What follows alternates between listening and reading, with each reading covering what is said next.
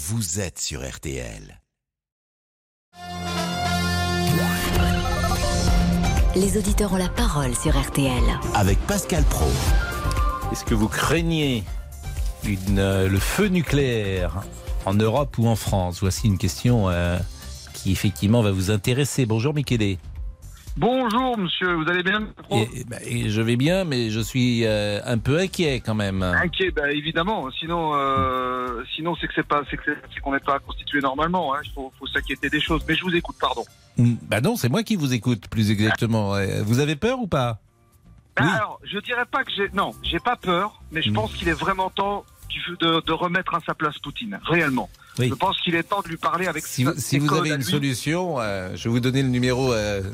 de l'Elysée et vous allez la, la soumettre au président de la République. Céline Landreau, le rappel des titres. La mobilisation des réservistes euh, russes justement montre le désarroi de Vladimir Poutine. C'est la réaction de l'Union européenne à l'allocution télévisée très martiale du locataire du Kremlin ce matin. Il appelle à la mobilisation partielle. trois cent mille réservistes appelés à combattre en Ukraine. Vladimir Poutine qui agite une nouvelle fois la menace nucléaire en pleine Assemblée Générale des Nations Unies à New York. Total Energy devrait payer cette année trente milliards de dollars d'impôts et taxes à la production dans le monde. C'était six milliards en deux mille vingt, seize milliards l'an dernier selon son P D G Patrick Pouyanné. L'annonce cet été des énormes bénéfices du groupe français, plus que doublé au deuxième trimestre, avait relancé le débat sur la taxation des super profits. Le gouvernement annonce la gratuité de la pilule du lendemain pour toutes les femmes, gratuité aussi à venir du dépistage de toutes les infections sexuellement transmissibles pour les moins de vingt-six ans. Et puis la reine du Danemark positive au Covid dix-neuf après avoir assisté aux obsèques d'Elisabeth deux lundi à Londres. Margaret deux à quatre-vingt-deux ans. La météo, Louis Baudin, pour cet après-midi, sec, beau mais frais. Oui, c'est ça, exactement, avec du grand soleil pour tout le monde. On avait quelques nuages sur la Haute-Normandie, tout ça est en train de disparaître. Et puis quand même, on surveillera en fin d'après-midi surtout quelques développements nuageux sur les Alpes, sur le relief corse, avec peut-être une averse. Beaucoup moins de vent près de la Méditerranée, hein, moins de Mistral et de Tramontane. Et puis les températures, donc bah, à peine de saison, voire un peu en dessous dans la moitié nord, entre dix-huit et vingt-deux degrés, mais vingt-trois à vingt-six degrés encore dans la moitié sud. Et demain ? Et demain, bah, c'est la même chose. Très belle journée, avec un temps sec, ensoleillé, toujours un petit peu frais le matin, notamment dans la moitié nord. Il faut profiter de ces journées-là parce qu'à partir de vendredi, ça a l'air de basculer assez sérieusement hein, avec le retour des nuages, de la pluie, voire d'un épisode orageux qui pourrait durer tout au long du week-end dans la moitié sud, avec quelques averses dans le nord. Et effectivement, c'est l'automne. C'est hein, l'automne ce sera, week-end, sera vingt-deux, suivi, vingt-deux septembre. Hein. Ça sera suivi en début de semaine d'un temps plus frais, avec là le retour des perturbations par le nord-ouest et probablement le retour de la neige en montagne. On va garder ah oui. votre doudoune, Louis. Vendredi voilà. vingt-trois septembre, c'est l'automne. Mais oui, mais tout va bien. Ben, tout ça est classique. Les auditeurs ont la parole. Pascal Praud sur R T L. Merci Céline, bien sûr. Merci Louis Baudin. Merci à Sophie Orange qui était à la rédaction en chef de ce douze heures, treize heures. Et c'est vrai que la question euh, du jour, euh, la menace nucléaire vous fait-elle peur ? euh, Moi j'ai le sentiment qu'on ne croit jamais que le pire arrivera. On imagine toujours que la diplomatie mondiale trouvera une solution. Personne, au fond, n'imagine une ogive euh, sur Paris ou une des villes françaises. Euh, Michele, euh, vous êtes euh, oui. dans le bâtiment, vous, je crois. Et vous Exactement, habitez Paris. P T T, ouais. Vous habitez euh, Paris. Alors, je, je suis souvent à Paris, mais je suis plus, en Nor- je suis plus normand. Hein, je suis plus de Normandie. Euh. Bref, c'est bon. Pas grave, c'est pas Alors, le sujet. La, la euh... question du jour, la menace nucléaire ouais. vous inquiète-t-elle ? Est-ce qu'au fond de vous, vous vous dites, allez, il y aura toujours une solution, je n'y crois pas ? Ou est-ce que vous vous dites, je crois que c'est Vladimir Fedorovski qui parle d'apocalypse à venir, qui, qui lui est, Mais... est, est, est certain Alors... que euh, tout ça va déboucher sur une troisième guerre mondiale.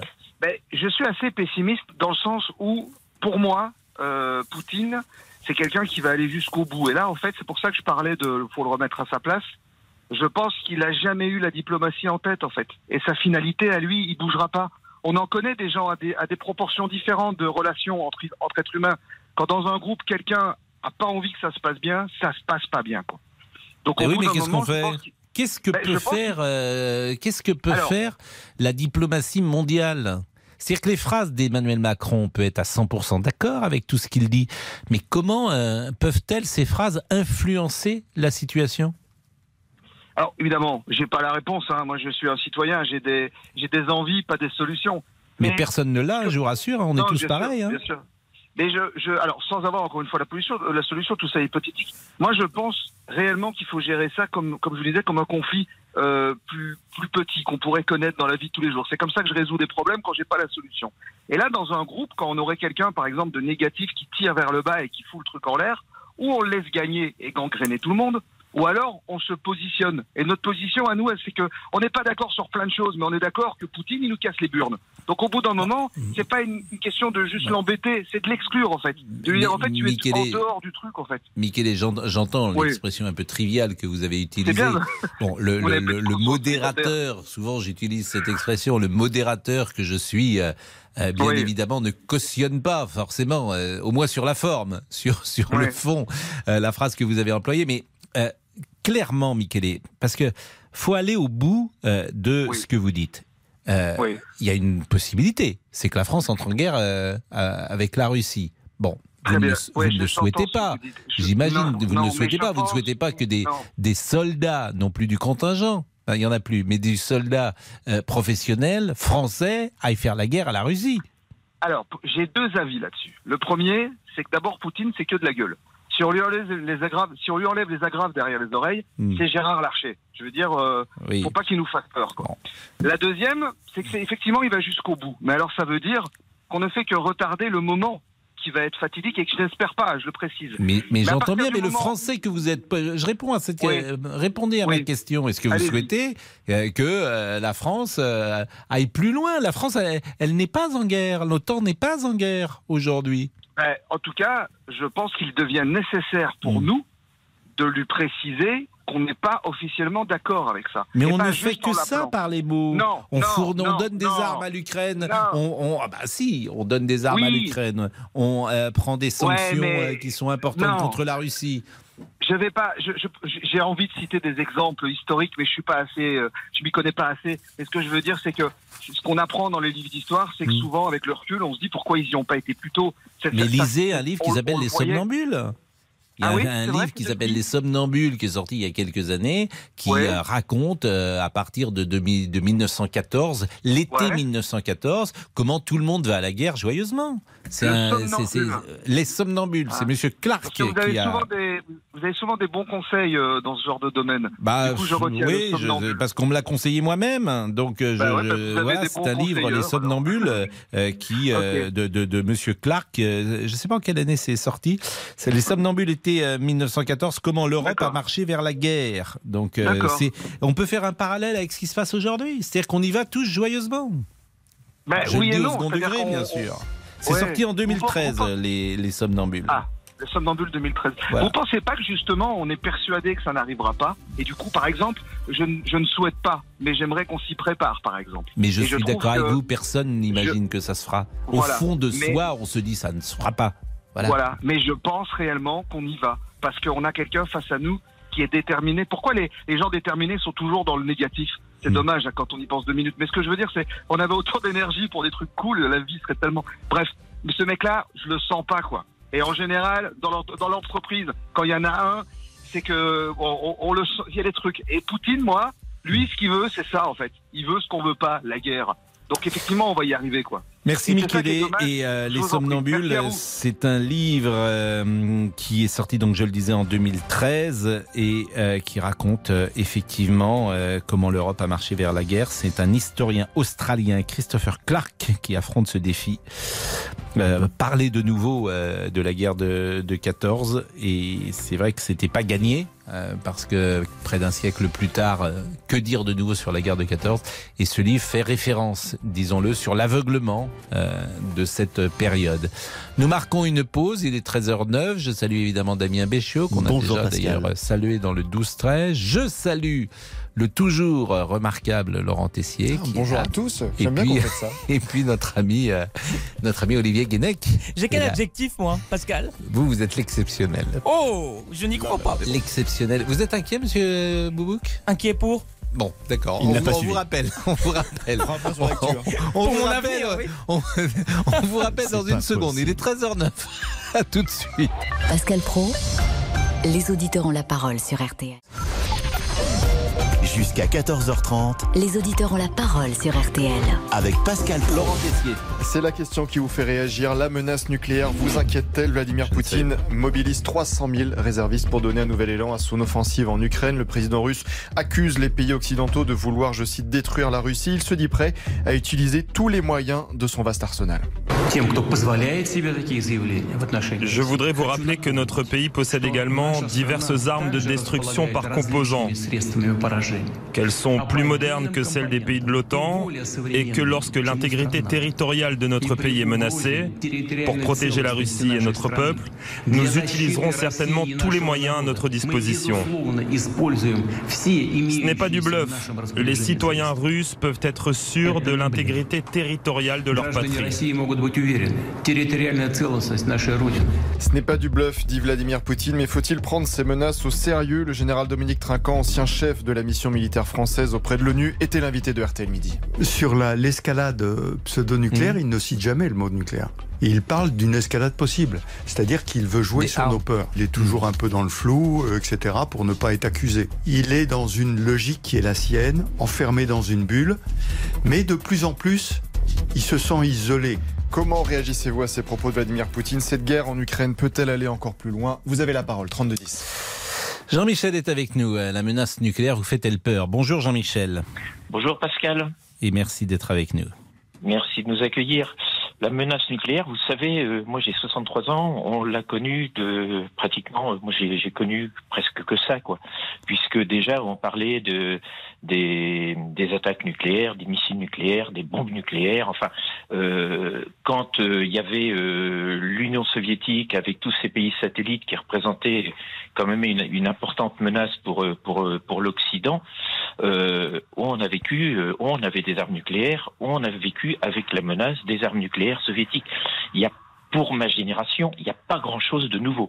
Pour mes enfants, mes enfants qui sont nés en quatre-vingt-neuf, quatre-vingt-onze, quatre-vingt-treize, c'est un peu différent parce que eux sont nés dans une période où finalement on leur racontait ce qui se passait avant avec l'Union soviétique, le bloc de l'Est et le bloc de l'Ouest, mais eux finalement ont pu bénéficier de, de, de, d'un environnement humainement plus, plus sympa. Mes enfants apprenaient le russe, ils sont allés en Russie vers à Toutaïev, au nord-est de, au nord-est de Kiev. Donc il n'y avait pas vraiment ce poids euh, qui revient euh, euh, d'actualité maintenant. Ceci dit, euh, j'ai à peu près autant confiance Enfin, autant confiance dans la fiabilité des armes soviétiques que dans leurs chars ou dans leurs euh, dans leurs camions. Et pour ce qui est du personnel militaire, de la mobilisation, vu le peu d'efficacité des soldats de métier en Ukraine, euh, je doute que des appelés puissent euh, être plus efficaces. Ils risquent de se heurter à de la désertion en masse et puis finalement à de la prise de conscience de la part de la population russe que finalement cette guerre est dangereuse et somme toute injuste. Bah, j'entends voilà. votre analyse et je, je pense que beaucoup de gens peuvent y souscrire bien évidemment, mais que faire? On est toujours face à la même... Euh... à la même question, que faire? Et là, euh, on est devant là, un mur. Je ne voudrais pas prendre la place du général qui a été votre invité. Le général, mais on, moi, je ne considère pas qu'on est en face d'un mur.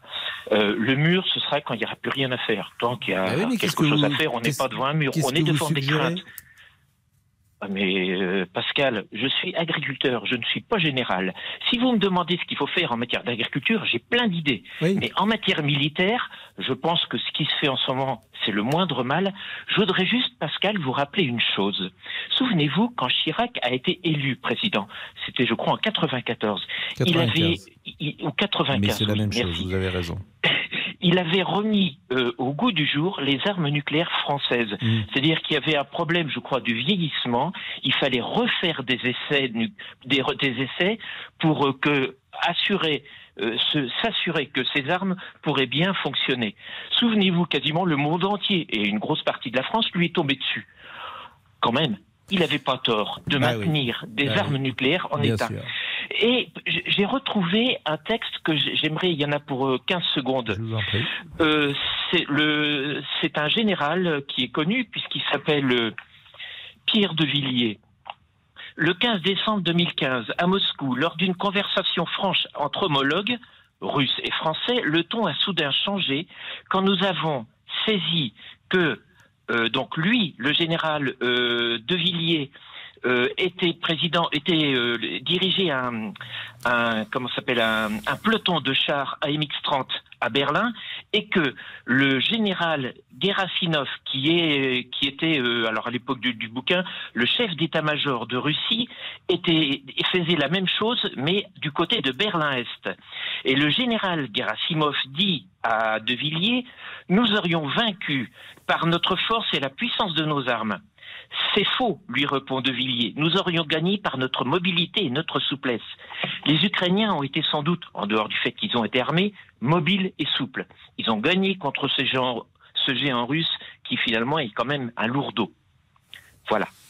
Bah merci de cette analyse et de ces témoignages. Merci beaucoup Jean-Michel. On est avec Patrick. C'est dans, dans le, le livre « Servir ». On est avec Patrick dans une seconde. Patrick qui est assez virulent sur Vladimir Poutine. Nous revenons dans une seconde. Les auditeurs ont la parole sur R T L. Avec Pascal Praud. Pascal Praud. Les auditeurs ont la parole sur R T L. À treize heures vingt et une, Laurent Tessier. Les bouleversantes confidences de Yannick Alléno ce matin sur R T L. Le chef triplement étoilé a fondé avec son ex-épouse une association baptisée Antoine Alléno en mémoire de son fils, tué à vingt-quatre ans par un chauffard qui circulait à vive allure à bord d'une voiture volée le huit mai dernier en plein Paris. Le but de l'association, venir en aide, accompagner les proches de victimes de moins de vingt-cinq ans. C'est le combat d'un père depuis la mort de son fils il y a quatre mois. Bah, je marche avec un morceau de poumon en moins et un, cœur, un bout de cœur en moins, voilà. On a ouvert en fait la porte d'un monde qu'on ne connaissait pas. Tous les jours, il y a des enfants euh, de moins de vingt-cinq ans qui perdent la vie dans des conditions euh, plus ou moins similaires à Antoine. On s'est retrouvé à l'Hôtel Dieu dans une, dans une pièce, euh, enfin, c'est même pas une pièce d'ailleurs, avec un fauteuil de bureau complètement déglingué, euh, personne à l'accueil quasiment, et euh, on nous a mis là, on s'est regardé, on fait tout seul, et un bout de papier dans la main. Bon, si vous avez besoin d'assistance psychologique, vous pouvez appeler tel numéro. On s'est regardé, puis à trois heures du matin, on est rentré à la maison et... Seul. Seul. Les gens ont besoin juste de, de, de, d'un peu d'humanité dans ces moments-là qui sont, qui sont quand même assez terribles. Vous en voulez à la justice ? Non. Non, j'en, j'en veux à personne en fait. Je, je, je, j'en veux à la vie de m'avoir enlevé mon enfant. Il faut mieux accompagner les proches des victimes. Yannick Alléno ce matin sur R T L avec Amandine Bégaud. Je vous donne le site de l'association antoine alléno point f r. C'était bouleversant. Ouais, d'ailleurs, au micro d'Amandine Bégaud. Patrick est avec nous. Bonjour Patrick. Oui, bonjour Pascal. Vous habitez où Patrick ? Strasbourg. Strasbourg. Donc votre euh, analyse sur la situation euh, mondiale.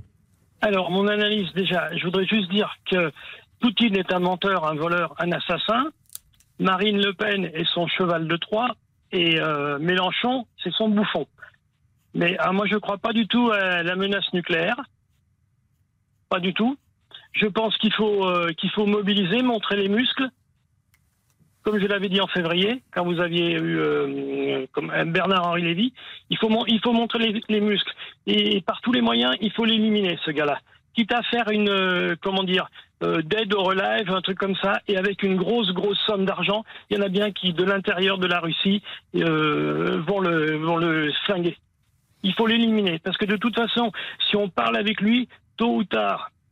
Il va, il va recommencer. Et puis moi, j'ai plus peur euh, qu'il dynamite les, les démocraties par l'intérieur, style Le Pen, Mélenchon, en finançant les partis extrémistes. Moi, j'ai plus peur de ça qu'il déstabilise euh, euh, l'Europe et le monde. Il veut pas mourir, ce gars-là. Il veut récupérer toutes les, toutes les richesses. Donc, il veut rien détruire. Il veut juste... Et quand on, lui, quand on s'oppose à lui, ben, il vous flingue. Voilà. Donc, ben, il faut le flinguer. Œil pour œil, dent pour dent. Je pense que la, l'hypothèse que vous soulevez a peut-être été imaginée par quelques services secrets. C'est possible ouais. en tout cas. Mais ouais. je ne pense pas que ce soit aussi simple que vous le disiez. Mettez une grosse somme d'argent. Euh, faites euh, si on donne si chaque si chaque pas, Européen si chaque Européen. C'est pas des mercenaires. Pascal, on n'est pas dans des westerns. Si euh... chaque Européen donne dix cents et qu'on qu'on qu'on le qu'on le publie partout dans tous les réseaux sur la sur la planète, il y en a bien un quand il va voir la somme, il va dire bah, celui-là avec tout le mal qu'il a fait, on va bien gagner quelque argent. Hum, et puis sinon, bah, me, il faut déclarer la mobilisation. Si on est On est plus d'un milliard entre les États-Unis, le Canada, l'Europe. Donc, eh ben, il faut lui montrer que, qu'on n'a pas peur. Maintenant, il faut lui montrer qu'on n'a pas peur. La, la peur change de camp. Les Ukrainiens, ils se battent bec et ongle. Nous, on se plaint, Euh, on n'aura pas, on n'aura peut-être pas de chauffage. Les Ukrainiens n'auront pas de chauffage. Ils n'auront pas de quoi manger. Ils n'auront pas de quoi se loger. Et ils continuent à se battre. Ils se battent comme les, comme les jeunes qui sont venus en, en Normandie pour notre liberté. Il ne faut jamais l'oublier. Jamais l'oublier, ça, Pascal. Ben merci euh, Patrick, mais c'est vrai que c'est. J'entends hein, les solutions que vous proposez. Je, je, je ne suis pas sûr qu'elles soient réalisables. Je... J'ai mon, j'ai mon drapeau, j'ai posé mon drapeau euh, ukrainien sur mon balcon. Il flotte dans le quartier. Hein. Mmh. Vous êtes, voilà. à, vous êtes dans, dans, dans le centre-ville de Strasbourg ? Non, je suis, à, je suis à un tout petit village juste à côté. Mmh. Voilà. Bah merci. Et, et la, la mairie de Strasbourg, d'ailleurs, a des, euh, le Conseil général a mis un grand drapeau en disant que le, le, euh, les Alsaciens soutiennent euh, le peuple ukrainien. Mais maintenant, faut aller, faut aller plus loin. L'autre, faut le déloger et lui montrer qu'on n'a pas peur. Et quitte à, quitte à déclarer une mobilisation générale en disant, ben voilà. Tu veux, eh ben, y a pas de Qu'est-ce soucis. Que vous appelez mobilisation générale ? Ben, c'est-à-dire qu'on on se, met, on se met en alerte au niveau des Européens. On dit, voilà, vous voulez quoi ? Vous voulez qu'on aille faire la guerre, nous, les Français, là-bas ? Ben, est-ce que vous croyez que les, les, les Américains, au départ, qui sont venus, ou les Canadiens, hmm. est-ce que vous croyez qu'ils étaient ? Ils ne savaient même pas où c'était. Non, mais ils sont quand même venus. Moi, ce qui m'intéresse toujours dans cette émission, c'est de savoir précisément ce que vous pensez et ce que vous oui. voulez. Donc, vous pensez, c'est... par exemple, que la France, pourquoi pas, doit déclarer la guerre à la Russie ? Pas déclarer la guerre, mais se préparer, se préparer psychologiquement. Ah non, mais non, mais là, disons... Patrick, mobilisation eh ben, générale, décla... faut savoir. Eh ben, je veux dire, faut... eh ben, déclarer. Eh ben, eh ben, lui si vous voulez, est-ce que vous voulez qu'il y ait des Français qui partent là-bas sur le terrain ? Ben, moi, je, je n'ai pas d'avis à, à donner là-dessus, mais est-ce que c'est le vôtre qui m'intéresse ? Pascal, il y en a déjà. Mais oui, oui, oui, oui, tout oui, à fait. Donc vous, de toute vous, façon, vous voulez oui, un engagement oui. militaire français ? Oui, euh, non, un, un engagement de toutes les démocraties, de toutes D'accord. les démocraties. Un engagement, voilà. pourquoi pas, de l'OTAN. Par voilà, exemple. exactement. L'OTAN, exactement. L'OTAN, L'OTAN voilà. Bah écoutez, euh, Pour lui. pourquoi pas, hein, mais euh, c'est vrai que cette solution-là, euh, là, vous entrez en guerre. Merci Patrick. Merci en tout cas de cette, euh, de cette, euh, de ce dialogue, de cette conversation. Monsieur Boubouk. Je suis un peu inquiet pour tout dire. Je sais que vous, manifestement, vous êtes loin de tout ça. Oui, dites-moi. Mais forcément, je vous le dis. Mais euh, depuis ce matin, disons-le, euh, même si le général Trinquant nous disait qu'il avait déjà dit cela, qu'il n'y a pas forcément une escalade dans les propos, on sent quand même une tension euh, sur la scène internationale. Bon, bah en tout cas, Pascal, je pense que je ne peux rien y faire. Enfin, je pense. Hein. Je pense que personne ne va m'appeler. Hein. Je ne sais, je sais même pas si c'est du second degré ou pas. Je, je, je dis des choses assez graves oui, à pardon, l'antenne. Pardon. Je, je, je prends quand même un ton euh, qui, qui, qui, qui peut être dramatique. Et, et vous, vous, euh, vous répondez en disant je, je n'y peux rien. C'est, c'est, c'était évidemment pas le sens de, de ce que je voulais euh, dans notre conversation. Bien, bah on se comprend plus, Pascal. Voilà, c'est comme ça. Bon. Allez, les réseaux sociaux. Les réseaux sociaux. Allez, Emmanuel nous écrit, à mon avis, Poutine gonfle le torse parce qu'il sent que la défaite arrive. Marie-Paul nous écrit, mobilisons-nous pour l'Ukraine, envoyons des Français pour contre-attaquer. Et on termine avec Elisabeth, si Poutine était aussi puissant qu'il le dit, l'Ukraine serait déjà envahie. Bah, euh, non mais ça c'est une bonne remarque. D'ailleurs, euh, effectivement, c'est bien parce qu'il n'est pas puissant comme il le pensait peut-être, qu'on est dans cette situation euh, aujourd'hui et qu'il y a une menace... Euh... sur le monde. Il est treize heures vingt-huit, on va changer de sujet, on va parler de Yannick Alléno, vous l'avez peut-être écouté ce matin, les confidences étaient bouleversantes. Au micro d'Amandine Bégaud, à tout de suite. Jusqu'à quatorze heures trente, les auditeurs ont la parole sur R T L avec Pascal Praud. Les auditeurs ont la parole sur R T L avec Pascal Praud. Laurent Tessier, vous avez la parole jusqu'à quatorze heures trente et à l'heure des appels à la sobriété énergétique, faut-il réduire les illuminations de Noël ? Jingle bells, jingle bells, parce que de nombreuses collectivités ont décidé de lever le pied cet hiver, comme Lille, les Sables d'Olonne, Saint-Brieuc. Sur les Champs-Élysées, tout s'arrêtera à vingt-trois heures quarante-cinq, soit deux heures quinze plus tôt que les années précédentes. Les illuminations seront installées six semaines contre sept auparavant. Mais est-ce qu'on réalise vraiment de grandes économies ? Sébastien Rouxel a répondu à cette question dans R T L Midi. Eh bien, pas vraiment, ça dépend. Eh oui. Euh, évidemment des, des communes, mais en fait euh, beaucoup ont recours depuis plusieurs années à des L E D, des ampoules euh, qui consomment très peu. Je vous donne l'exemple des Champs-Élysées. Les illuminations l'hiver dernier, c'était l'équivalent de la consommation annuelle d'une famille de trois personnes. Cette année, mmh. ce sera quasiment moitié moins. C'est toujours ça de prix, mais c'est pas ça qui va faire la différence au moment des, des pics la de consommation. consommation. À Lille, on va économiser euh, environ quatre mille cinq cents euros. Mmh. Vous divisez ça par le nombre d'habitants, deux cent trente mille environ, ça fait deux centimes. Mmh. Alors, faut-il réduire les illuminations de Noël? Eh bien, donnez-nous votre avis au trente-deux dix, trois deux un zéro. Nous sommes avec Jean-Pierre pour parler de Yannick Alléno qui est revenu sur la mort tragique de son fils. Vous le savez, le huit mai deux mille vingt-deux, euh, Antoine Alléno, jeune chef de vingt-quatre ans qui suivait les traces de son père euh, Yannick d'ailleurs, perdait la vie dans un terrible accident de la route à Paris. Le jeune homme se trouvait sur son scooter, arrêté à un feu rouge quand il a été euh, percuté de plein fouet par un chauffard récidiviste. Le choc a été si violent que le jeune chef est mort sur le coup. Et euh, ce matin, Yannick Alléno euh, était au micro d'Amandine Bégaud pour imaginer une association pour qu'elle vienne en aide dans les premières heures, dans les premiers jours de ses parents ou de ses euh, membres de la famille qui perdent un être cher et qui sont parfois démunis, qui ne savent pas comment faire et, et que faire. Nous sommes avec Jean-Pierre qui est commandant en charge des accidents de la route. Bonjour Jean-Pierre. Oui, bonjour Pascal. Euh, en fait, j'étais le chef du service du traitement judiciaire des accidents à Paris, mmh. qui est en charge des accidents mortels et graves euh, sur la capitale, avec euh, les infractions connexes, délits de fuite, et cetera. Donc je ne suis plus le chef du service du traitement des, des accidents, puisque je suis en retraite, mais euh, je, je suis encore en relation avec mes collègues qui ont traité cette affaire. Alors j'écoutais ce matin Yannick Alléno, et ce qu'il dit, euh, évidemment, euh, il est trois heures du matin, il est euh, à l'Hôtel Dieu, euh, personne n'est là, il se retrouve tout seul, euh, et il n'est pas accompagné, je ne sais même pas si à ce moment-là il peut voir euh, son fils. Donc ces conditions sont euh, évidemment épouvantables parce que c'est la mort d'un être cher, et en plus on a le sentiment que rien n'est organisé pour faciliter entre guillemets les choses. Alors euh, nous, euh, par tradition, étant un service spécialisé, euh, on prenait bien soin à chaque fois. Justement, la première des choses que l'on faisait, c'est de voir si le corps était euh, reconnaissable pour la famille, parce que quand vous perdez quelqu'un et qu'en plus la personne souvent euh, dans un accident, le corps, on ne peut plus le voir, euh, nous prenions soin de, de faire en sorte euh, d'accompagner les gens. C'est pour ça que dans cette affaire, moi je ne l'ai pas suivi, mais on, était, on, on est spécialisé, donc on, on a de l'empathie pour les familles et on fait en sorte quand même de, de les accompagner jusqu'à même dans le deuil, puisque on, on voyait avec eux quelles seraient les, les modalités euh, d'obsèques. Mais alors, comment vous expliquez? Vous avez entendu ce matin Yannick Alléno? Alors, l'expliquer, j'étais pas sur place. Mmh. Euh, une bâche, bon bah la bâche, c'est normal, c'est pour. Mais je je ne sais pas qui a fait le suivi par par la suite. Si c'est des collègues d'arrondissement qui n'ont peut-être pas l'habitude, mais en tous les cas, euh, moi je mets un point d'honneur. Il m'est même arrivé. Euh, D'ailleurs, on avait des soucis avec les collègues parce que souvent ils épousaient le, le deuil de, de, des victimes, c'est-à-dire qu'il y avait un transfert qui se faisait de notre service, enfin des victimes à notre service. Et il m'est même arrivé moi à, à assister à des à, à des messes. Euh, personnes qui avaient été euh, qui sont décédées d'un accident de la route euh, sur Paris.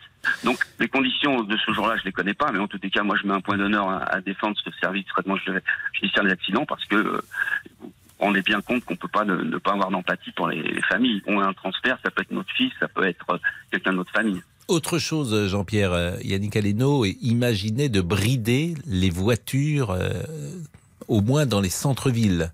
Euh, je ne sais pas d'ailleurs si c'est possible de les brider et puis de les débrider ensuite, euh, ces voitures qui roulent particulièrement euh, vite.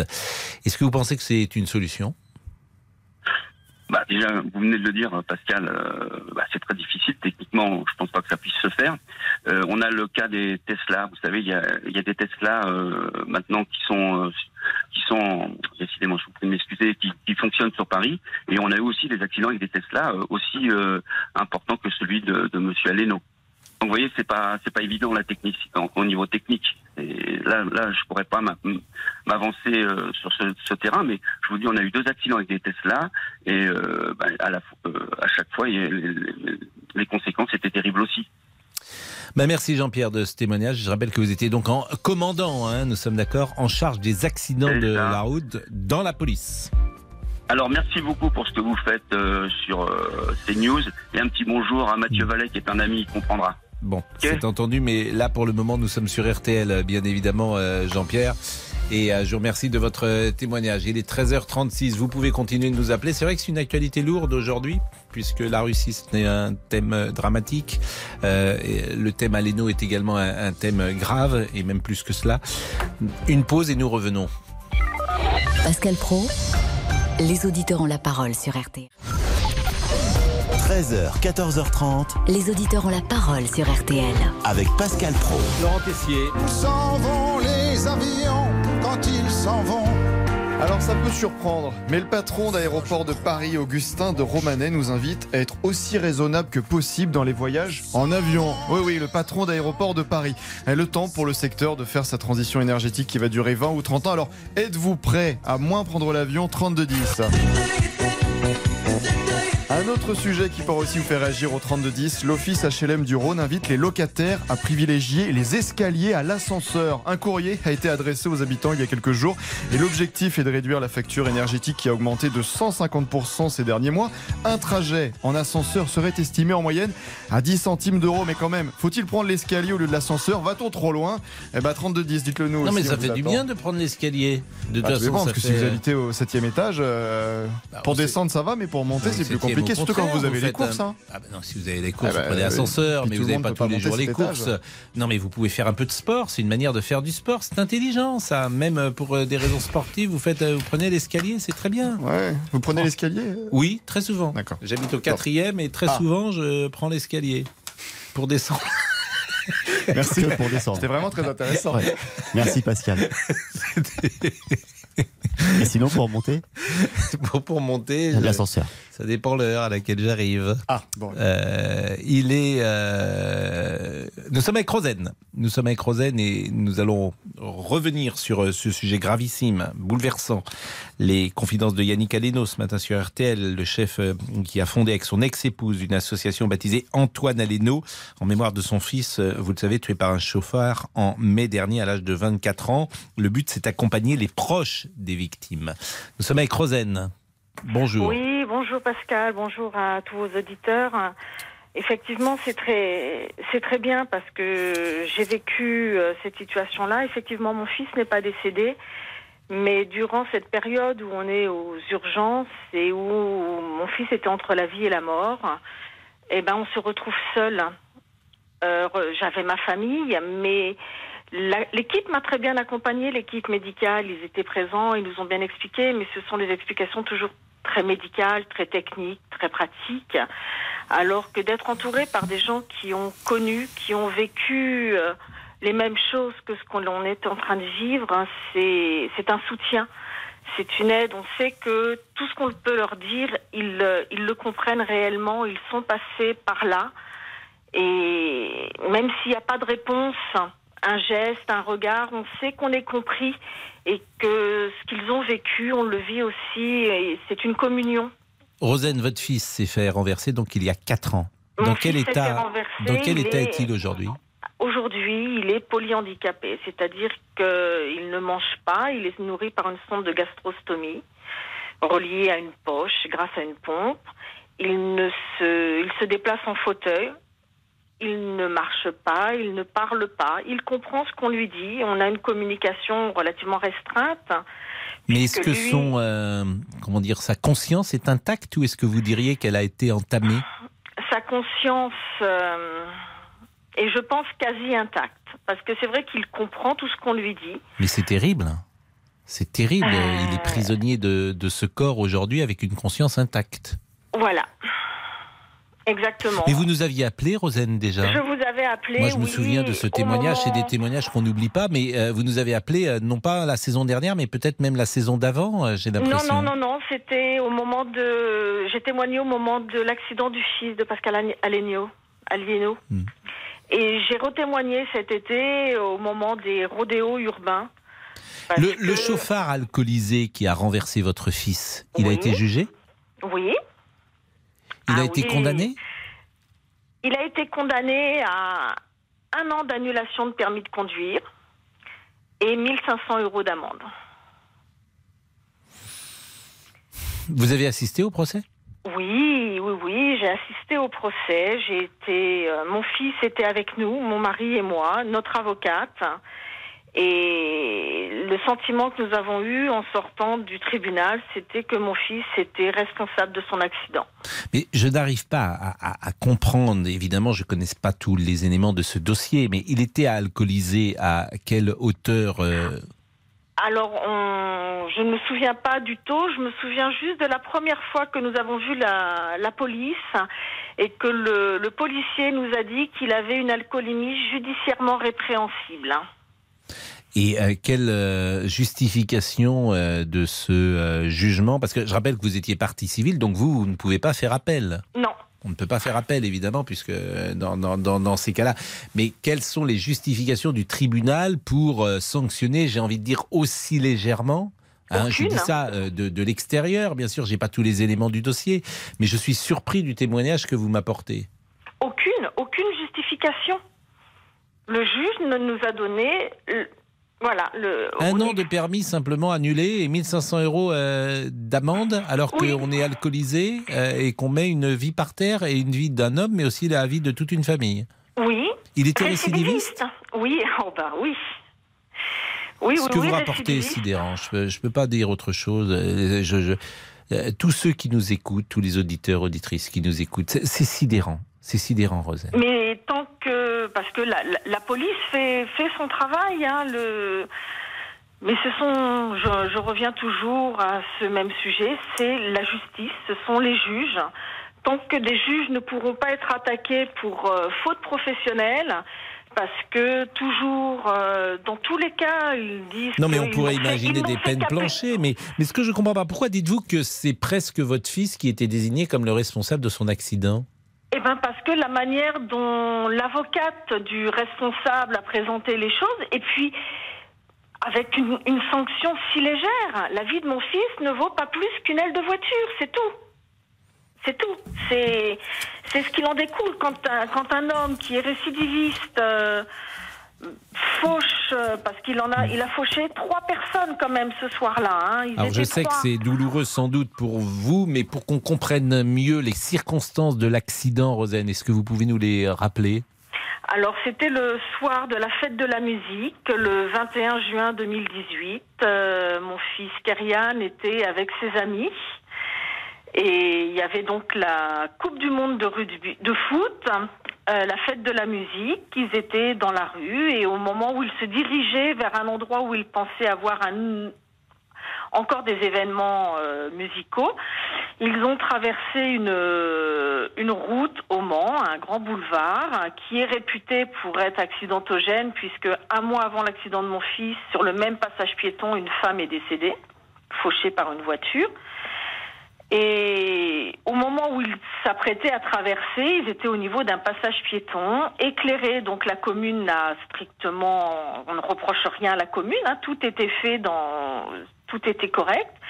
Un homme est arrivé en voiture, euh, il n'était pas attentif. Dans le témoignage de sa compagne de l'époque, ils disent qu'ils ont pris un dos d'âne, que ça... qu'ils ont été secoués, que ça les a bien fait rigoler d'avoir été si secoués.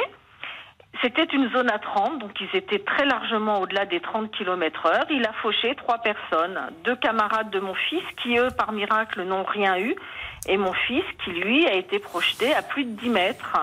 Ben merci, euh, Rosaine. Merci de ce témoignage qui est effrayant. Merci et courage à vous. Euh, il a vingt-quatre ans aujourd'hui, votre fils ? Il a vingt-quatre ans aujourd'hui. Et vous oui, recevez oui, des aides, vous recevez des aides financières pour euh, parce que j'imagine qu'il y a, y a toute une infrastructure. L'assurance adverse, euh, on est pour l'instant là dans le dans la phase de négociation de l'indemnisation finale et là c'est compliqué, c'est compliqué. Merci Rosaine, merci et bon courage à vous et merci. Ce sont des témoignages effrayants, bien évidemment. Il est treize heures quarante-huit, la pause. Jusqu'à quatorze heures trente. Les auditeurs ont la parole sur R T L. Jusqu'à quatorze heures trente. Les auditeurs ont la parole sur R T L. Avec Pascal Praud. Laurent. À jamais le premier, l'ex-footballeur ah oui. Basile Boli, l'auteur de la tête mythique en finale de la Coupe ah oui. des clubs champions en quatre-vingt-treize avec Marseille. Vous y étiez, Pascal. Ah, j'étais, j'étais derrière le ce matin. J'étais derrière le but avec oui. un caméraman de T F un qui s'appelait Mathieu Dupont et je suis euh, juste derrière le but euh, côté. Euh, je vois le ballon euh, de Basile Boli entrer. Ah là, vous avez vécu cette derrière formidable le but, ambiance euh, milanais. Basile Boli qui publie Mémoire d'homme avec O M en majuscule aux éditions First, l'histoire de sa vie, des anecdotes formidables avec Giroud quand il était à Auxerre.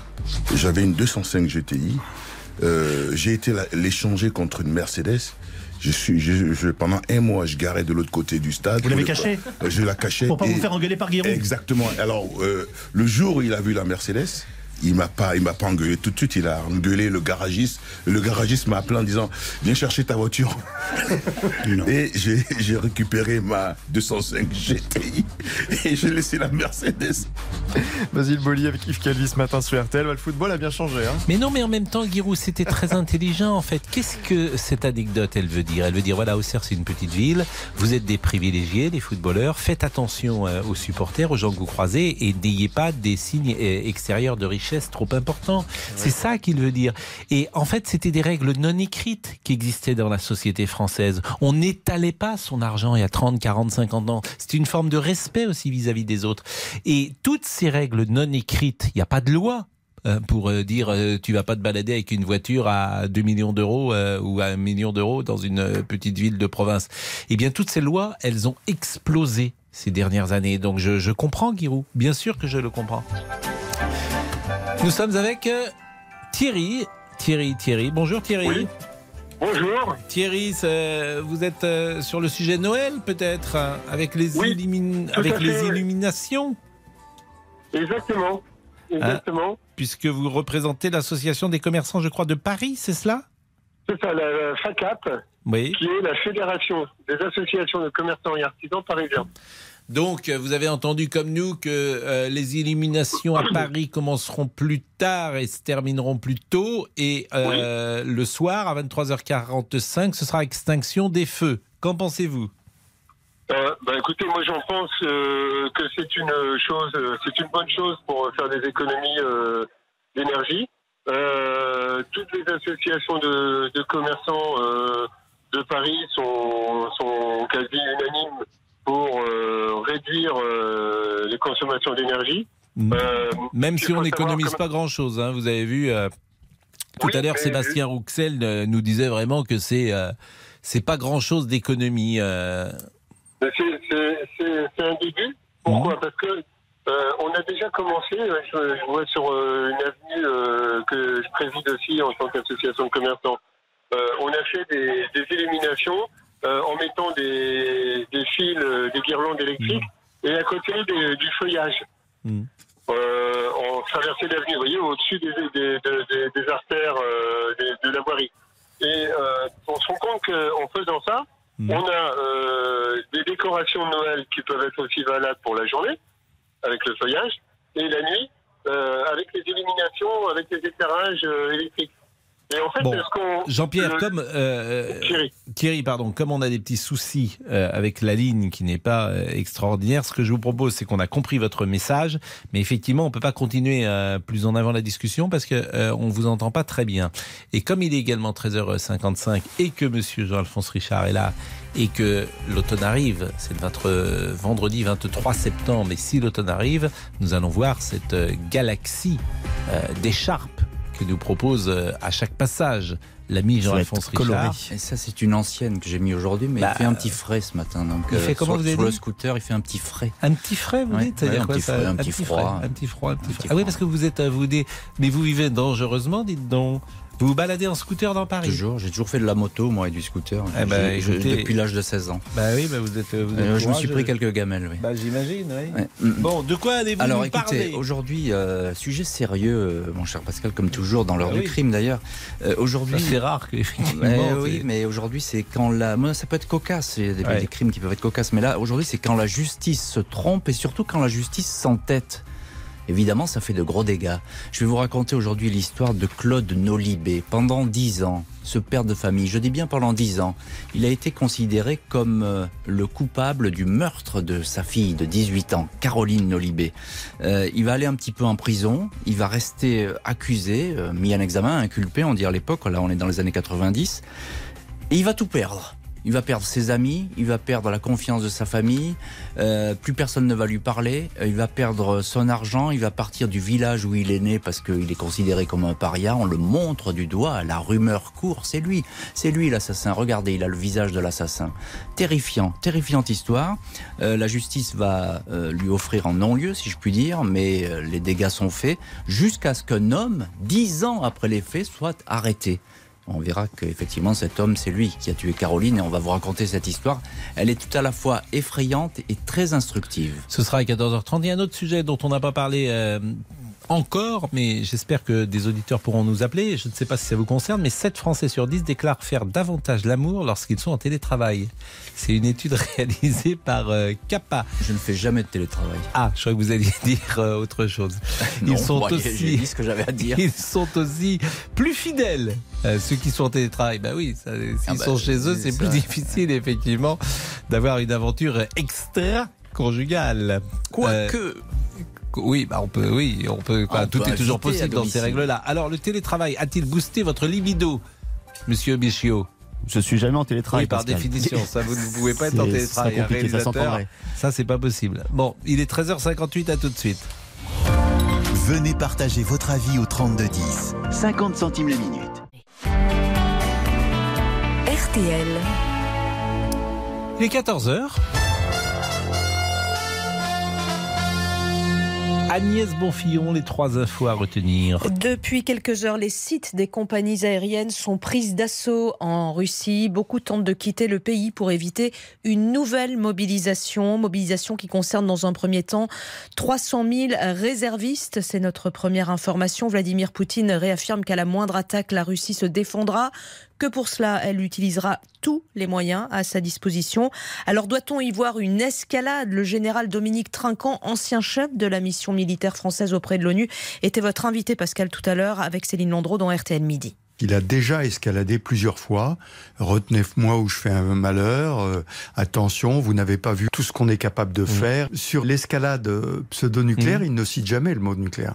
Et il parle d'une escalade possible. Il veut jouer sur nos peurs, il est toujours un peu dans le flou, et cetera, pour ne pas être accusé. Il est dans une logique qui est la sienne, enfermé dans une bulle, mais de plus en plus, il se sent isolé.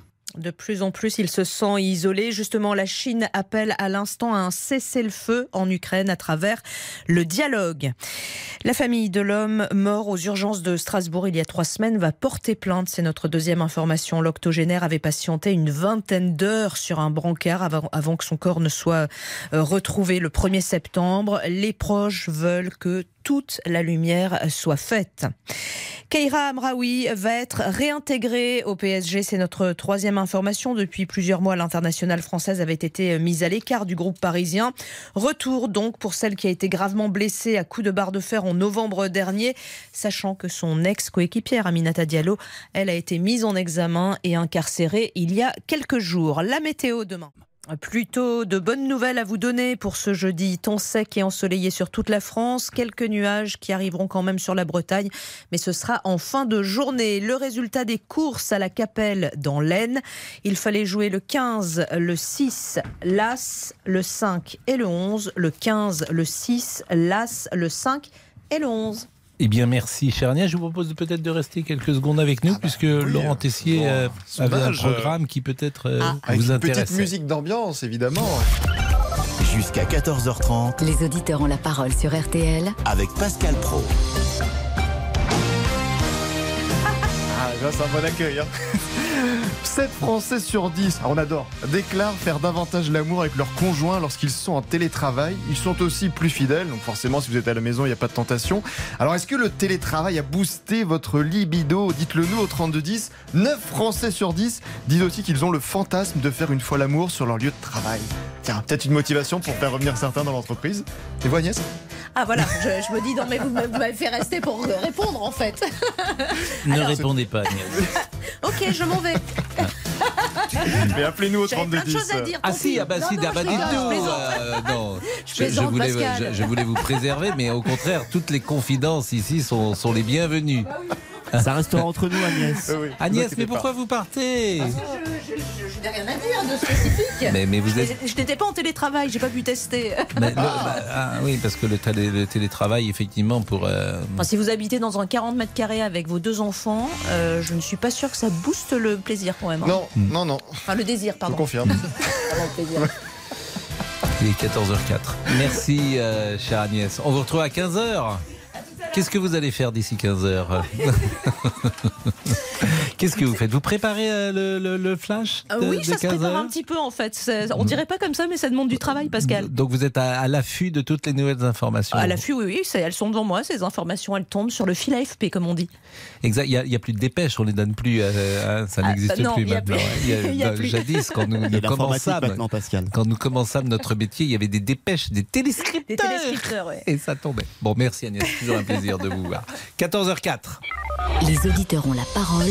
Pascal Praud sur R T L. On parle de Noël le vingt et un décembre, le vingt et un septembre. Donc là, vraiment, on est en avance. Bonjour Sylvie, on parle de Noël. Pourquoi ? Parce que euh, on pourrait imaginer des villes sans illumination, sans lumière à Noël. En tout cas, ça sera restreint. Qu'en pensez-vous, euh, Sylvie ?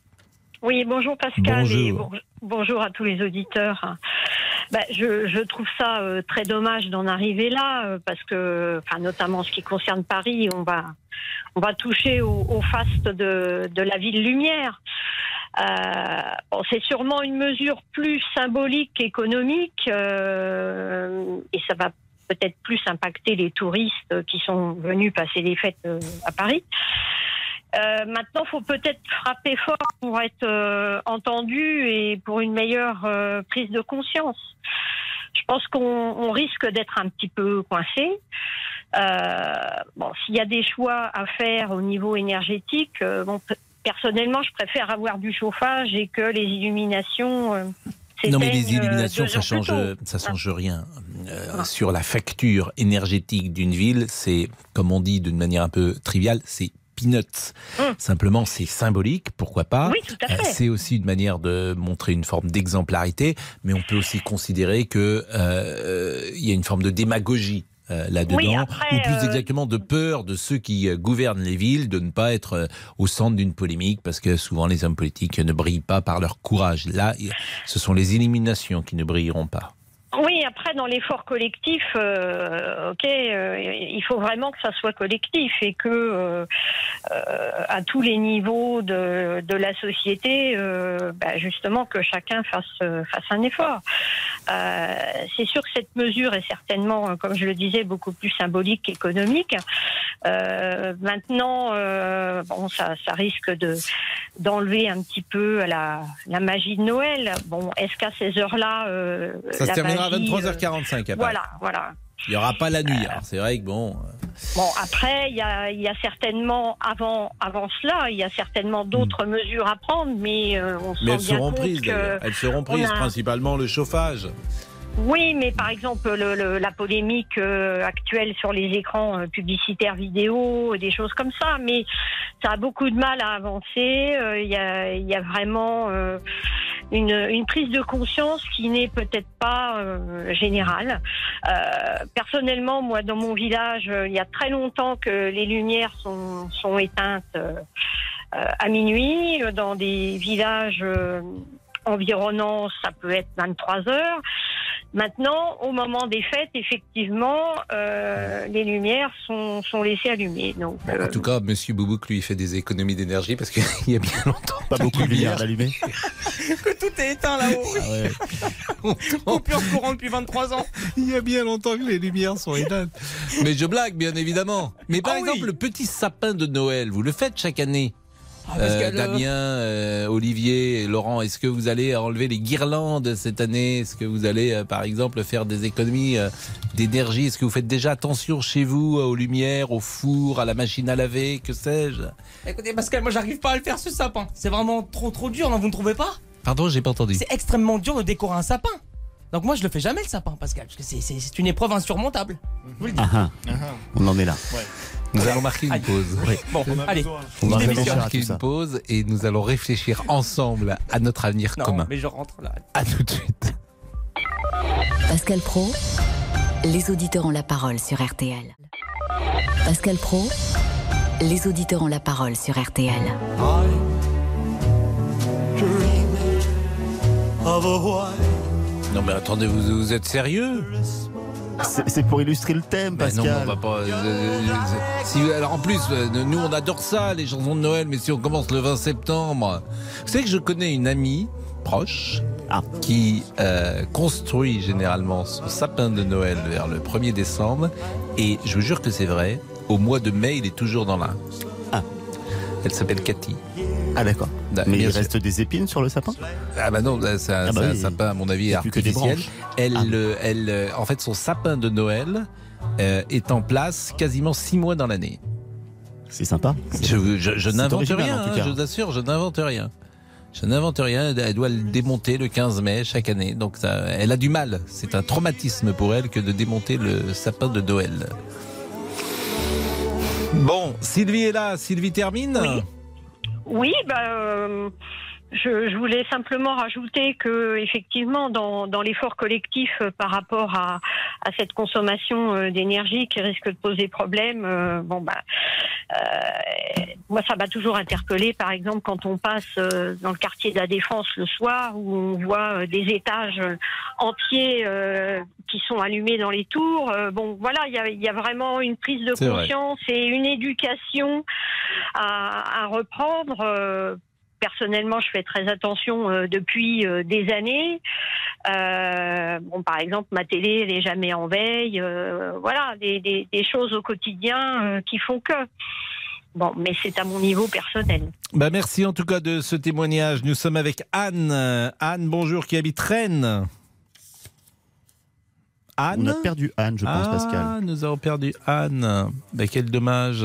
Oui. Donc, qui euh, est avec nous pour le moment, je puisque Anne n'est pas là ? Ah, ben écoutez, je vais vous raconter euh, peut-être une histoire. Vous avez peut-être encore une ou deux questions pour Sylvie, Pascal ? Pourquoi pas, effectivement, euh, Sylvie, euh, qui reste avec nous. Sylvie, qu'est-ce que vous allez... Vous, vous êtes conseillère en formalité internationale, je vois. Oui, tout à fait. Donc, vous allez peut-être travailler cet après-midi ? Ah oui, oui, je, je suis euh, sur site aujourd'hui. Bon, et sur site, vous avez le sentiment qu'on fait des économies d'énergie ? Dans votre vie oui, professionnelle ? Oui, oui, oui on, notre établissement euh, dispose d'un grand hall et euh, les lumières ne sont plus systématiquement allumées comme elles l'étaient euh, auparavant. Et dans votre vie personnelle, vous avez le sentiment de faire des économies ? Euh, pas spécialement plus que d'habitude parce que j'en ai toujours fait. Mais je fais attention à ne pas laisser la lumière allumée. Euh, la douche, euh, par exemple. On se demandait le temps de la douche. Est-ce que vous, d'abord, vous prenez des douches ou des bains, euh, Sylvie ? Moi, je, moi, je prends des bains. Ah, mais chaque matin, vous prenez un bain ? Oui. Non, mais ça, mais c'est je, faut du temps. Je, hum, ben, je ne remplis pas euh, la baignoire en entier, hein.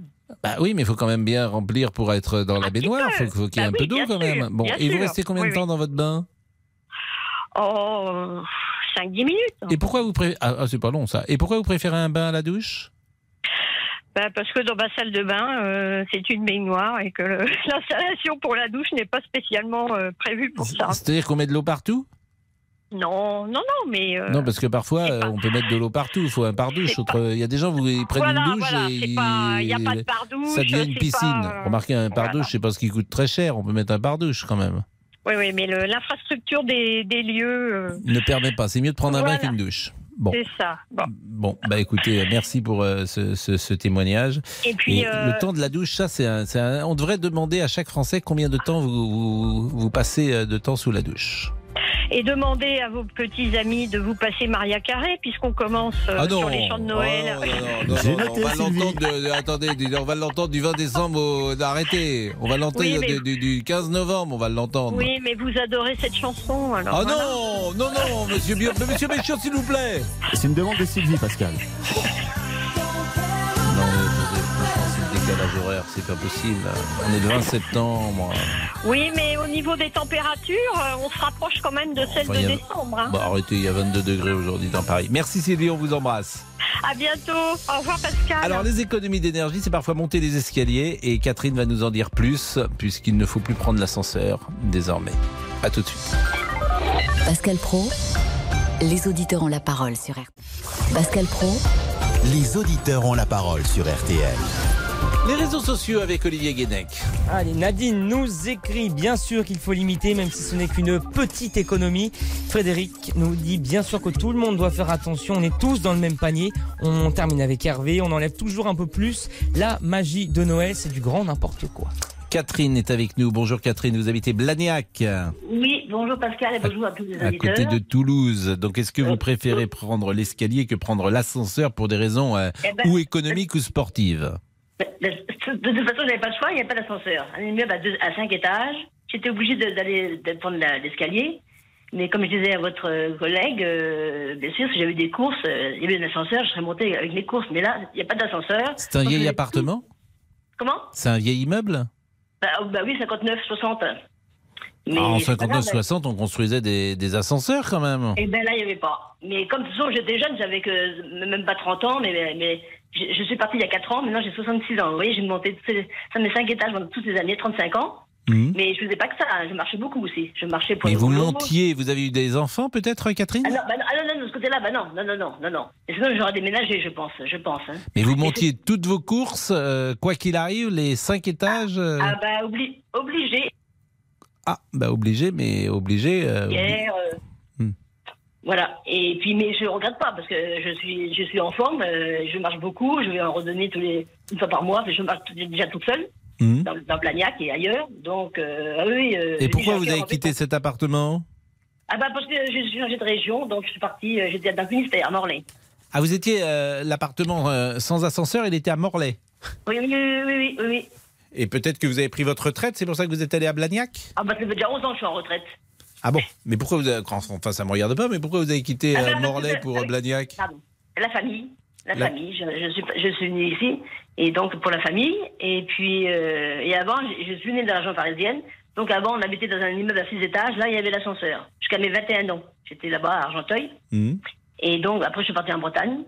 Et puis, donc, bah, là, maintenant, je suis ici. Donc, euh, je vais, pour la randonnée, il faut, il faut un certificat médical. Le médecin, bien sûr, il voit bien que j'ai dit que j'ai un cœur en béton. Non, mais parce que vous avez fait du sport et puis parce que vous vous remuez. Oui. C'est vrai que cet exercice oui. qui était imposé, parce qu'on est tous pareils, on est tous un peu paresseux. Euh, mais en fait, ça nous ferait du bien de monter des escaliers. Ça nous ferait même du, du, du, du grand bien parce qu'on ne fait pas grand-chose dans la journée. Regardez, moi, ça fait deux heures et demie que je suis assis, là. Ah oui, moi je travaillais à la blanchisserie, donc je, je, je, c'était assez dur. Ah oui, en plus c'est... Ah, un... oui. Bah oui, parce que... ah oui, non mais ça, vous respirez la blanchisserie, c'est surchauffé, l'été j'imagine, c'est pas simple voilà. par exemple la blanchisserie l'été. Voilà. Voilà, c'est pour ça que la retraite est plutôt pour la blanchisserie et les soignantes et les infirmières. Vous avez soixante-six ans, vous êtes en retraite depuis combien de temps ? onze ans. onze ans, donc vous êtes... Euh... cinquante-cinq ans. cinquante-cinq ans ? Ah bah oui, c'était juste avant le, la réforme, donc... Euh, et vous avez une bonne retraite ? Bah non, je ne suis pas à taux plein, mais, mais je travaillais aussi à, à, à, à temps partiel. Mais c'était voulu, hein, c'était voulu. Mmh. Mais, mais donc, vous euh, en sortez euh, ça, financièrement ou c'est compliqué ? Bah ça, mais ça va parce que j'ai eu un héritage donc, de mon père et mon père et mes parents, donc euh, ça va. Mais je ne suis pas trop dépensée, je, je ne suis pas radine, je ne dépense mmh. pas mes sous à... à, à, à, à comment dire à, je ne dépense pas mes sous pour rien, quoi. Vous respectez l'argent ? Voilà, bah, c'est ce qu'on veut, quoi. Vous respectez l'argent. Et puis, vous êtes peut-être propriétaire, si je comprends bien. À, ah non, non, à... j'étais, j'étais, j'étais. Non, je suis locataire. À pla... Ah oui, vous êtes... Euh... Voilà. J'ai bon. vendu mon appartement en, en deux mille douze. Oh, pardon, en deux mille dix-huit. deux mille dix-huit. Bon, ben bah, merci beaucoup, Catherine. C'est un merci, petit sujet je... escalier, oui, parce qu'effectivement, on va être incité à, à prendre l'escalier. J'encourage les gens à monter, euh, à prendre l'ascenseur, c'est vrai. Bien sûr, bien sûr, s'il y en a un au sixième étage, cinquième étage, quatrième étage, d'accord. Mais ceux qui sont au deuxième, montez les escaliers, vous serez en forme. Il y a un sketch extraordinaire de La Fesse comme ça, je ne sais pas si vous le connaissez, avec une dame, euh, c'est un plombier qui doit intervenir au trente-cinquième étage dans une tour où cette dame, dit-elle, vit toute seule. Et ils ont tout muré, les escaliers, et cetera. Parce que c'était l'ancienne concierge. Et elle raconte que euh, pour monter chez elle, il faut descendre vingt-trois étages, euh, en remonter trente, euh, et cetera. Vous ne connaissez pas ce sketch qui est absolument formidable avec, euh, avec un plombier qui doit intervenir chez elle et qui dit, bah, non, euh, c'est pas simple de trouver un plombier pour aller euh, déboucher euh, un, un lavabo euh, dans des conditions pareilles. Véronique, Véronique est là au Mans qui voulait oui, bonjour, euh, intervenir Pascal. Sur ce thème oui. des escaliers. Vous, vous prenez oui. l'escalier tous les jours ? Mais toujours, toujours. Dès que je peux, je prends les escaliers mmh. parce que ça permet de faire du sport. Bah, on n'en fait pas assez. Bah, on est beaucoup trop passif. Donc euh, moi, dès, dès qu'il y a possibilité, même dans un centre commercial, et cetera, je cherche où sont Mais les vous escaliers. Vous vivez euh, dans un, en appartement ? Alors, je, de, depuis récent, j'ai soixante-cinq ans, donc mmh. depuis un an, je me suis mise dans une maison de ah plein oui, pied, c'est, c'est parce que j'ai vécu, voilà, parce que j'ai vécu. Ah bon, alors j'ai à l'étage, j'ai, des, j'ai deux chambres à l'étage, mais mmh. j'ai vécu effectivement les problématiques de mes parents qui ne pouvaient plus monter à l'étage avec le lit médicalisé dans le salon, ils se lavaient dans l'évier, et cetera. Mmh. Donc, mais j'ai toujours, quand j'étais toute jeune, j'habitais à Boulogne, j'avais un appartement au treizième étage. Véronique, comme il est quatorze heures vingt-quatre, c'est un peu rude de vous couper euh, la parole comme cela, mais autrement on va être en retard pour notre ami Jean-Alphonse Richard. Donc le débrief à quatorze heures vingt-quatre. treize heures, quatorze heures trente. Les auditeurs ont la parole sur R T L. C'est l'heure du débrief de l'émission. Par Laurent Tessier. Vladimir Poutine mobilise trois cent mille réservistes pour donner un nouvel élan à son offensive en Ukraine. Le président russe accuse les pays occidentaux de vouloir détruire la Russie. Il se dit prêt à utiliser tous les moyens. Alors, la menace nucléaire vous inquiète-t-elle? Michele a été le premier à réagir. Pour moi, Poutine, c'est quelqu'un qui va aller jusqu'au bout. Et là, en fait, c'est pour ça que je parlais de faut le remettre à sa place. Je pense qu'il n'a jamais eu la diplomatie en tête, en fait. Et pour Patrick, cette menace nucléaire, c'est du bluff. Alors moi, je ne crois pas du tout à la menace nucléaire. Je pense qu'il faut... Euh... qu'il faut mobiliser, montrer les muscles. Moi, j'ai plus peur de ça qui déstabilise le, le, l'Europe et le monde. Heureusement, pour détendre tout le monde, mettre un peu de sourire dans cette actualité très dure, nous avons notre monsieur Boubouk. J'ai quel adjectif, moi, Pascal ? Vous, vous êtes l'exceptionnel. Oh, je n'y crois pas. L'exceptionnel. Monsieur Boubouk, l'exceptionnel, parfaitement au point sur l'actualité, la menace nucléaire. Vous êtes inquiet, monsieur Boubouk ? Inquiet pour ? Bon, d'accord. On, vous, on vous rappelle. On vous rappelle. on, on, vous rappelle oui. on, on vous rappelle dans une seconde. Ah ouais, là, on a atteint un très très haut niveau. À jamais le premier. Euh, oui. Et l'ami Julien Courbet est là aussi pour détendre l'atmosphère avec un message pour Vladimir Poutine. Ah oui, mais vous lui direz que j'ai poucho les sabbats, moi. Oui, bah, ça va le calmer. Riez, riez. À l'heure de la sobriété énergétique, faut-il par exemple privilégier les escaliers à l'ascenseur dans les immeubles ? Bah, Pascal a choisi, mais vraiment la solution la plus simple. Vous prenez l'escalier ? Oui, très souvent. D'accord. J'habite au quatrième et très ah. souvent je prends l'escalier pour descendre. Merci pour descendre. C'était vraiment très intéressant. Ouais. Merci Pascal. Mais ce que l'on retient sur toute cette émission, c'est le coup de gueule du jour. Là, j'ai, souvent, je demande des illustrations musicales Noël. Et là, je n'imaginais pas que le vingt septembre, il y aurait déjà sur l'antenne d'R T L « Vive le vent, vive le vent d'hiver ». Damien Bichot, que se passe-t-il ? C'est Noël. C'est d'une petite surprise pour vous, Pascal. Ah là là, Damien Bichot s'y met déjà. Mais Sylvie aussi, elle veut des chansons de Noël. Et demandez à vos petits amis de vous passer Maria Carré, puisqu'on commence euh, ah sur les chants de Noël. Oh, non, non, non, non, on va l'entendre. De, attendez, on va l'entendre du vingt décembre au, d'arrêter. Alors, je ne déclare pas encore la saison des chansons de Noël ouvertes. Non, c'est encore l'été. Musique de fin, Damien.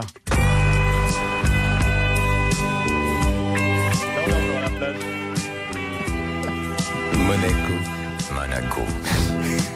Très bon. Notre titre fétiche. vingt-huit degrés. Nous nous relançons la carrière régulièrement. Vous avez froid, monsieur euh, Richard, aujourd'hui ? J'ai enlevé mon écharpe. Oui. Qu'est-ce qui se passe ? Vous voulez un petit. Bien ouais, sûr, il faisait frais. Il faisait frisquette. Ah oui, absolument. Ah. Absolument. Et... Ah, absolument à l'eau. Euh, on est parti pour l'heure du crime. Je ne répondrai pas à ce, ce genre de jeu de mots.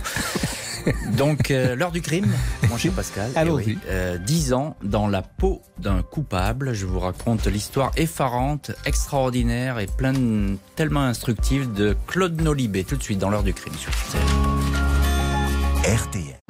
Bonjour, c'est Ophélie Meunier. Le journal inattendu sur R T L. Chaque samedi, retrouvons-nous pendant une heure en direct sur R T L à douze heures trente pour le journal inattendu. Les informations du jour avec les reportages éclairants de la rédaction et un invité qui nous livre son regard sur l'actualité. Le journal inattendu, c'est tous les samedis en direct à douze heures trente sur R T L.